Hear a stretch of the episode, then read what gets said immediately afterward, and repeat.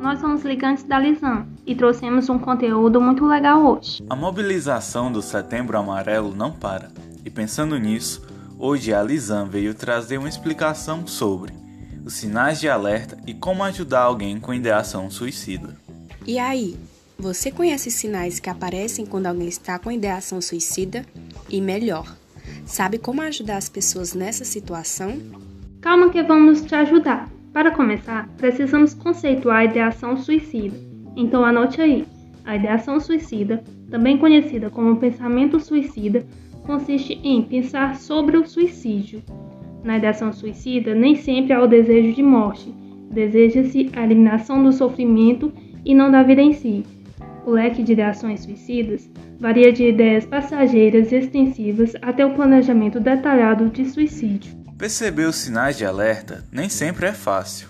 Algumas pessoas não vão demonstrar sinais óbvios de que planejam ou idealizam um suicídio. Mas tem-se alguns sinais considerados mais comuns e que você pode notar. São eles: falar sobre suicídio, por exemplo, fazer declarações como eu vou me matar, eu gostaria de estar morto, ou eu queria não ter nascido, ausência ou abandono de planos futuros, como desesperança obter os meios para tirar sua própria vida, como comprar uma arma ou estocar comprimidos, isolar-se do contato social e querer ficar sozinho, apresentar mudanças de humor, como ser emocionalmente eufórico um dia e profundamente desencorajado no outro dia.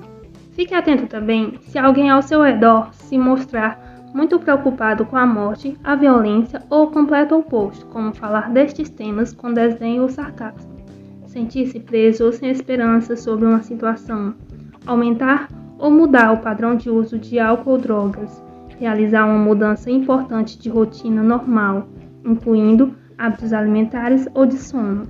E não para por aí. Algumas pessoas também fazem coisas arriscadas ou autodestrutivas, como usar drogas, dirigir imprudentemente, buscar brigas ou confusões perigosas. Dizem adeus às pessoas como se não fossem vê-las novamente.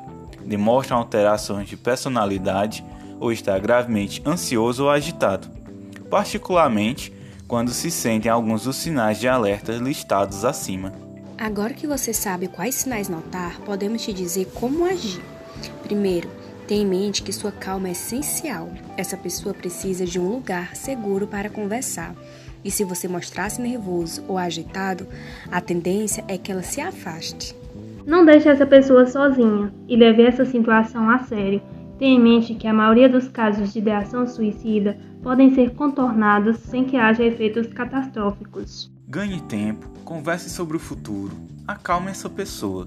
De forma sincera, pergunte onde está doendo, qual é o problema que ela não consegue resolver e se coloque à disposição para ajudá-la no que ela precisar. Frases como estou com você, você não está sozinho, me ajude a te ajudar. Vamos juntos encontrar uma maneira de você sair dessa situação funcionam como injeção de ânimo para quem está sem energia. Mas jamais esqueça que o ideal é que essa pessoa receba tratamento especializado, ajude ela a buscar esses especialistas.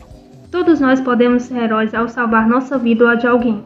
Mas nunca se esqueça que nem sempre as situações têm o desfecho que esperamos e que você não pode se culpar se algo não sair como esperado. Além disso, se você que está ouvindo chegou aqui porque está idealizando o suicídio, eu gostaria de te dizer que existe uma saída. E também de te contar que existem diversos meios de ajuda 24 horas que você pode buscar. Um deles é o Centro de Valorização à Vida, que realiza atendimento pelo telefone 188 e também por chat no endereço eletrônico cvv.org.br. Encerramos por aqui, mas não se esqueça, você não está sozinho. Esperamos que permaneçam bem. Um abraço e até a próxima.